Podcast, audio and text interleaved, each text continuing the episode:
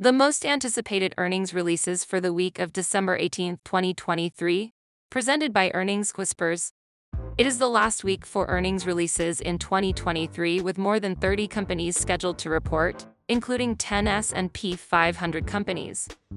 We are still more than a month away from the next earnings season, but so far, unless you own energy stocks, you are most likely up since the companies you own reported earnings last.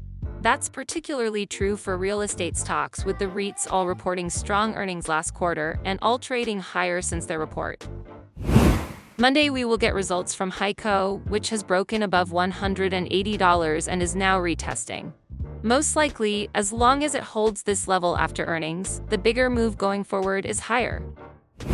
FedEx reports results after the close on Tuesday, which is currently at a new high for the stock.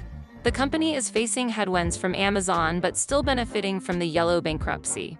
We aren't going to hear anything from the transports for the next few weeks, so there might be a lot weighing on their results. Accenture is scheduled to report before the open on Tuesday, with expectations for muted top line results, but margins helping the company beat on the bottom line. Will that be enough for the stock to advance? Well, sentiment hit a multi year bearish level in March, and while sentiment has improved, investors remain bearish. Furthermore, short interest hasn't moved lower much since the end of May, when it neared pandemic levels, and with the stock back at its highest since the start of 2022, essentially all the short sellers have losses on their positions. With that, it might not take much for the stock to continue higher.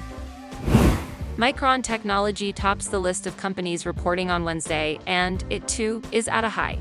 The company already told us what to expect, so the focus will be on guidance, with expectations leaning favorably as pricing improves. And yes, BlackBerry is still around.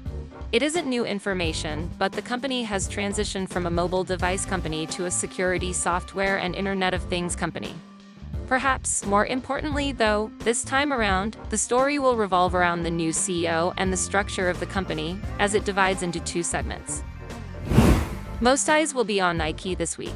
Historically, the best time to buy shares of Nike is after it reports fiscal first quarter results, and that has certainly held true this time around. The question, as we approach second quarter results, is whether the company's inventory issues are behind it and now margins can offset revenue that still looks on the soft side. Despite the rally, investors aren't quite buying into the story, and sentiment is just now coming off its multi year low. The market repeatedly doubts the strength in travel, and perhaps that is a shoe that is about to drop, but that's not the expectation going into Carnival's report on Thursday. In the near term, the stock looks stretched, but it is just now coming into the $19 level it reached after earnings in June, with recent data tracking favorably. That means the recent pullback represented a higher low, and unless we hear something different, earnings are trending higher, which gives the edge to a move above $19. So, positive results and a gap lower on the news may present a buying opportunity. There isn't a half day of trading before Christmas this year, but there isn't anything on the earnings calendar for Friday either. Monday, of course, will be closed for Christmas Day, and the following Monday will be closed for New Year's Day, meaning the stretch of light volume trading will begin on Friday. Once again, there aren't enough companies reporting this week with option contracts to fill up our chart of implied moves.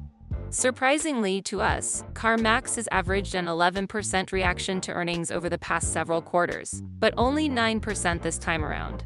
That's particularly interesting as the stock fills the gap from last earnings and expectations are still weak. Of course, the market this week is reacting to lower interest rates in the future, so the reaction to CarMax's results will be based on whether recent weakness overrides future improvements. Shh.